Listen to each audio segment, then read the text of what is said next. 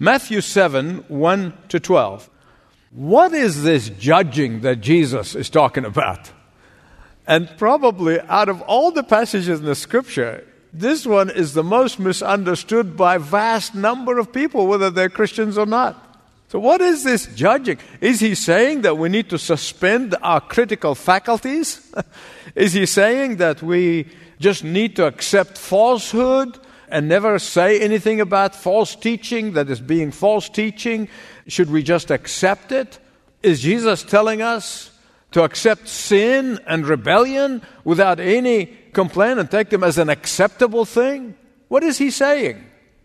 Well, I know that sometimes in the movies and the television, when you hear somebody who is doing the wrong things and they know that they're doing the wrong thing, and out of guilt, they will say, Don't judge me. Don't judge me. You probably heard it in your home. Don't judge me. Well, what's that mean? No.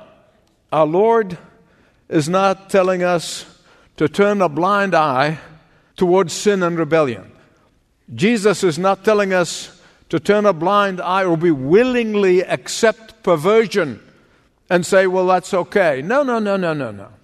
In fact, if you go down a few more verses where we stopped at 12, if you go down to verse 15 of Matthew 7, you see our Lord Jesus saying, Beware of false prophets.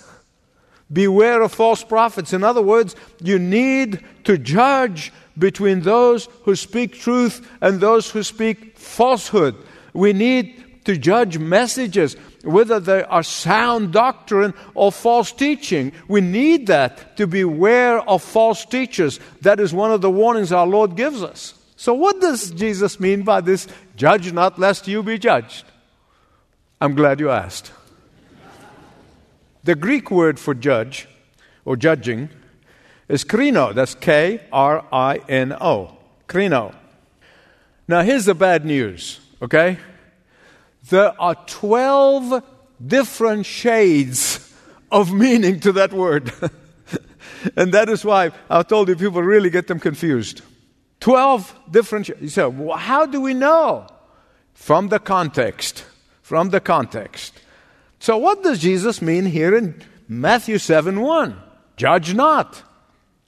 First of all, he's referring to judging of another person's motive.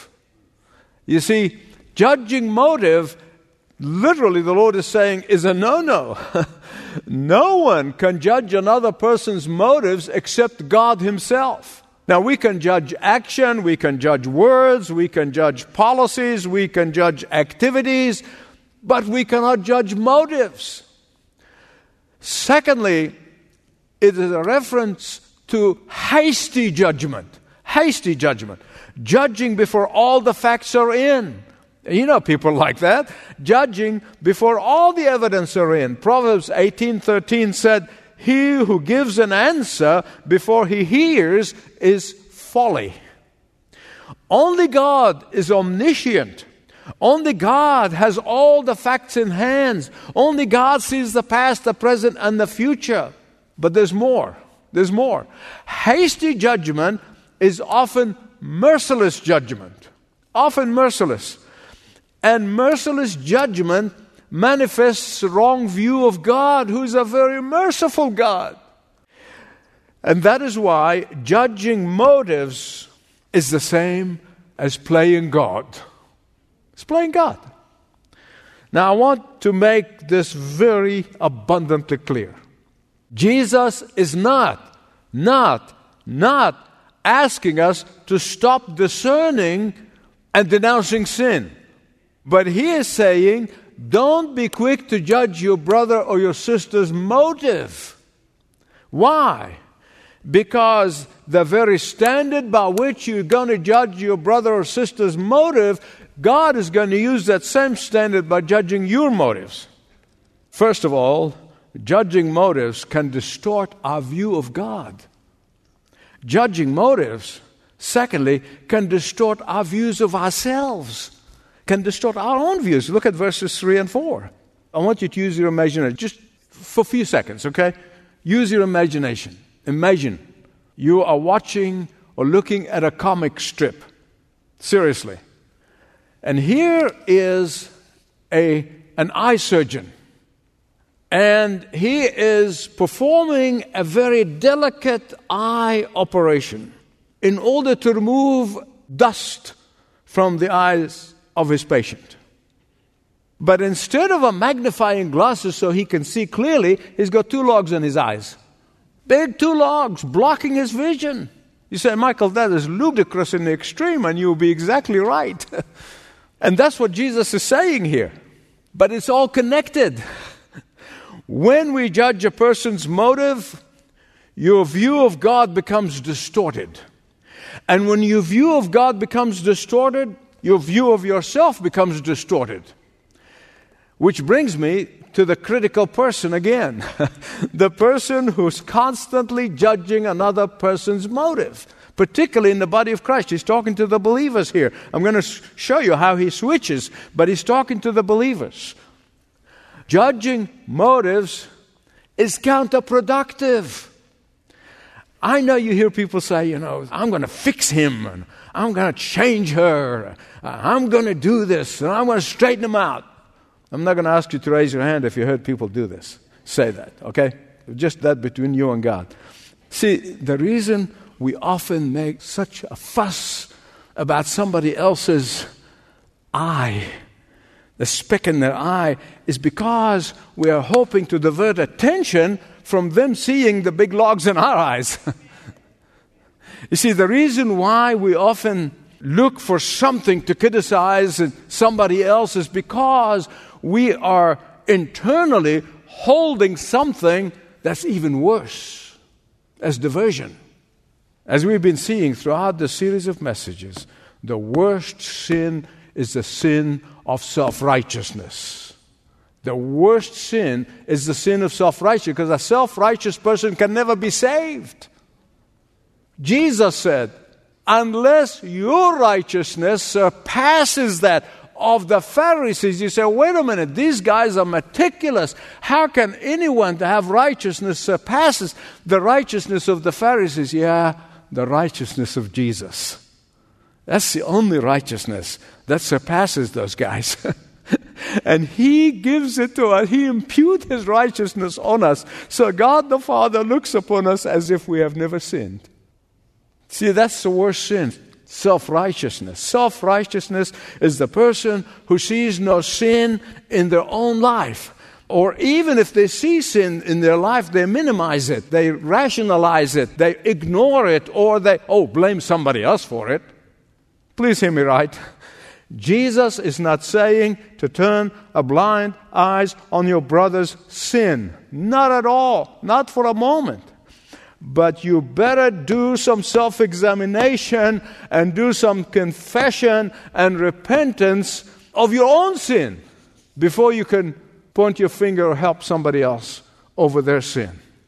Once you're able to mourn over your sin, and that's the very, very, very first message. Blessed are you who mourn over your sin. That's the first of the Beatitudes. But once you're able to mourn over your sin, once you're able to repent of your sin, then you're able to help your brother or sister. Only then will you be able to see their sin in proper perspective.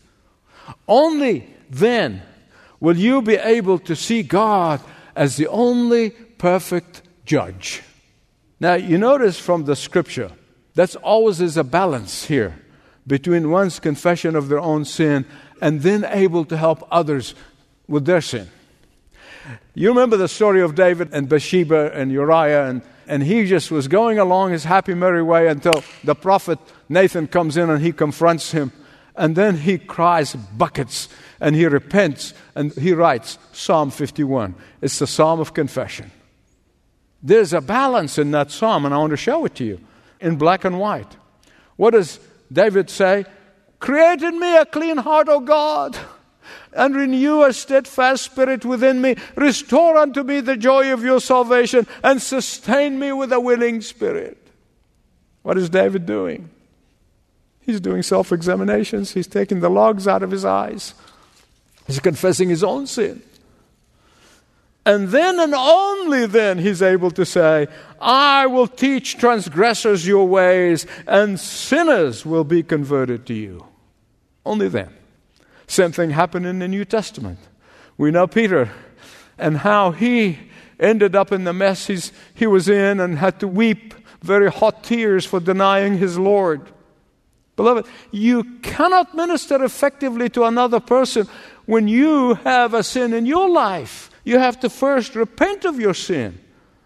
In Luke chapter 22, verse 31 and 32, only after Peter's repentance and weeping these hot tears was he able or commissioned by Jesus to strengthen his brothers. Here are the words of the scripture. Jesus speaking to Simon Peter, he said, Simon, Simon, Satan has asked to sift you as wheat, but I prayed for you. After you turn, don't miss that. After you turn, then strengthen your brothers. Any confrontation of sin in another person's life must be done, beloved, listen to me, must be done in meekness. It must be done in humility, not in pride, for we have nothing to brag about except the blood of Jesus Christ.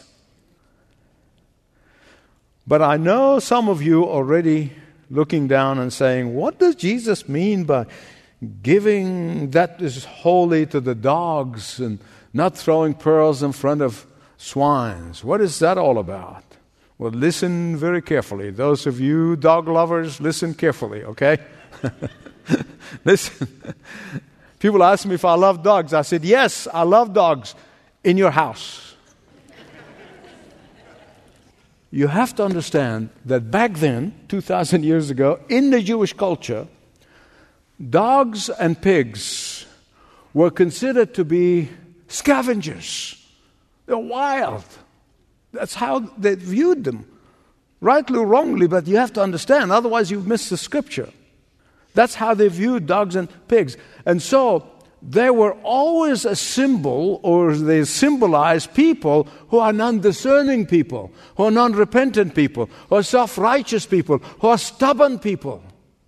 They resemble those who mock and spur God and His mercy. That's how they refer to them. So, watch this. This whole time that we've just been looking at so far, Jesus is talking about brothers and sisters in Christ and families and homes and church family. But then at verse 6, he literally switches gears. He switches gears. And same theme, but different application. Now we're going from dealing with sisters and brothers and going to dealing with the pagans, with those outside of the Christian faith with those who are non believers, the blasphemers, the ones who have rejected the truth. He tells us how to deal with those too. He tells us how to deal with those who have perverted the truth and twisted the truth. And here, what Jesus is saying if and when they've rejected your message, you witness to them and they rejected your message, what you need to do is just leave them to me. Don't keep on flogging a dead horse. Sadly, there are too many Christians who are so busy shooting at each other and attacking each other, they don't have any energy left to witness to the outside world. They're so busy shooting down the saints, they don't have ammunition left to tell people about the love of Christ. Look at verses 7 to 12 of Matthew 7. Look at them with me, getting close to the end. Ask, seek, and knock. Because you have a benevolent Father, a merciful Father, who wants to give good gifts to his children. And we saw that in the last message. He wants to give good gifts to those who are broken in spirit. He wants to give gifts to those who trust him and trust his promises. He wants to forgive, and that is why, as a forgiving Heavenly Father, He said, Ask. Because He is so wise and a wise Heavenly Father, therefore, Jesus said, Seek. Because you have a generous hearted Father, knock on the door and keep on knocking. Who of you When your child asks you for something good, you give them a scorpion or, or a stone. But Jesus is not talking about material things. For we saw in the last message, because God promised His provisions that He's going to provide, He's going to meet all the needs of those who seek first the kingdom of God and His righteousness. And here he's talking about spiritual blessings that is beyond our ability to comprehend. God's common graces like the rain and the sun, they come on everybody, believers or non believers. But there is a special grace that God promised only for those who put their trust in Him that he have promised those who place God as the master over every aspect of their life. Don't miss this. Jesus is saying to his own about the spiritual blessings that comes with salvation, daily forgiveness, daily deliverance, daily peace, daily contentment, daily increase in faith, hope and joy, daily victory over Satan, daily triumph over temptation. Ah, daily victory over the critical spirit, and daily overcoming judgmentalism and judging motives. Someone will say, Well, Michael, if God knows all of our needs, why do we ask, seek, and knock? That is a great question. I am so glad you asked it. This is really a great question. I have a three pronged answer. First of all, prayer suppose or presupposes knowledge. So, what is knowledge? Knowledge of knowing that God only going to give you that which is according to His will. Therefore, it is our responsibility to discern the will of God. I prayed with so many people discerning the will of God through the years. How do you discern the will of God for your life? By getting to know Him. I'm not talking about know about Him. A lot of people know about Him, but getting to really, really know Him. And beloved, listen to me. Whatever it takes, however long it takes for you to get to know God and spending time with Him and His Word, you need to do it. There is no substitute for it. That is the only way you become discerner and a discerning believer. Secondly, prayer presupposes faith. It's one thing to know the will of God, and it's another thing to trust Him that He's going to fulfill His will. Beloved, I've been there many times. In fact, I'm going to tell you more. One time I was absolutely certain of the will of God. I mean, I heard God literally audibly. But it took six years for Him to fulfill what He already promised. I could have given up, and I was tempted many times. Even when others give up, even when others get impatient, even when others move on, even when others say, Whoa, God is not giving me what's on my grocery list, I'm out of here. But you keep on trusting, keep on believing, keep on seeking, keep on knocking, because if your prayer and you're praying according to the will of God, sooner or later, God will answer that prayer. Beloved, listen to me. God's delay is not always denial. And the third thing I want to tell you in answering your wonderful question why do we seek, ask, and knock? Because prayer presupposes desire, a longing in the heart. You have to have that longing in your heart. Because you may know the will of God, you may even believe that God's will will be fulfilled, but it's really having the desire for the will of God. I used to have a friend, she went to be with the Lord now, but she used to say, I'm afraid to discern the will of God because I may not like it. I know that's more common than you realize. But if you desire the will of God with all of your heart, you will discern that He and His will for you is never punitive. Did you get that? He loves you too much for that. And He will always, always, always give you what is best for you because He sees the future, you don't. He will always give you that which is for your best interest in the long run. We're always thinking about the short run, but God is thinking of the long run. He knows what's happening. When you desire His glory above everything else, when you come in total agreement with Him, He will bless you out of your socks. I know of what I'm talking about. That is my testimony. It really is my testimony. In fact, these three things asking, seeking, and knocking they are in the present imperative. This is not take it or leave it. It's in the present imperative. Those of you grammarian, you understand what I'm talking about. But not only that, they are in the ascending order. They are in the ascending order. Before you ask, you must know what you're asking is according to his character. According to his character. And when you know what the will of God is, you must unfailingly believe that he will grant it. If it took years, he will. Now, beloved, as I said, I've been there on several occasions. One time it took six years. I said, Lord, I know what I know, I, I know that's your will. But he let me wait and wait and wait. And the longer I waited, the greater the desire of my heart for that will of God. He was preparing me. He was preparing my heart to receive because I would not have been prepared to receive at the time. Sometimes people pray the will of God and they want the will of God, but they not, don't have a prepared heart to receive the will of God.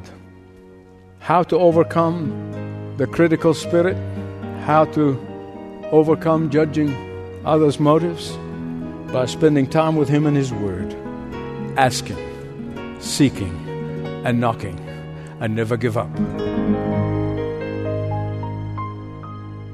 Thanks for listening to this message from Dr. Michael Youssef, recently featured on Leading the Way. If you'd like to know more about us, please visit ltw.org. That's ltw.org.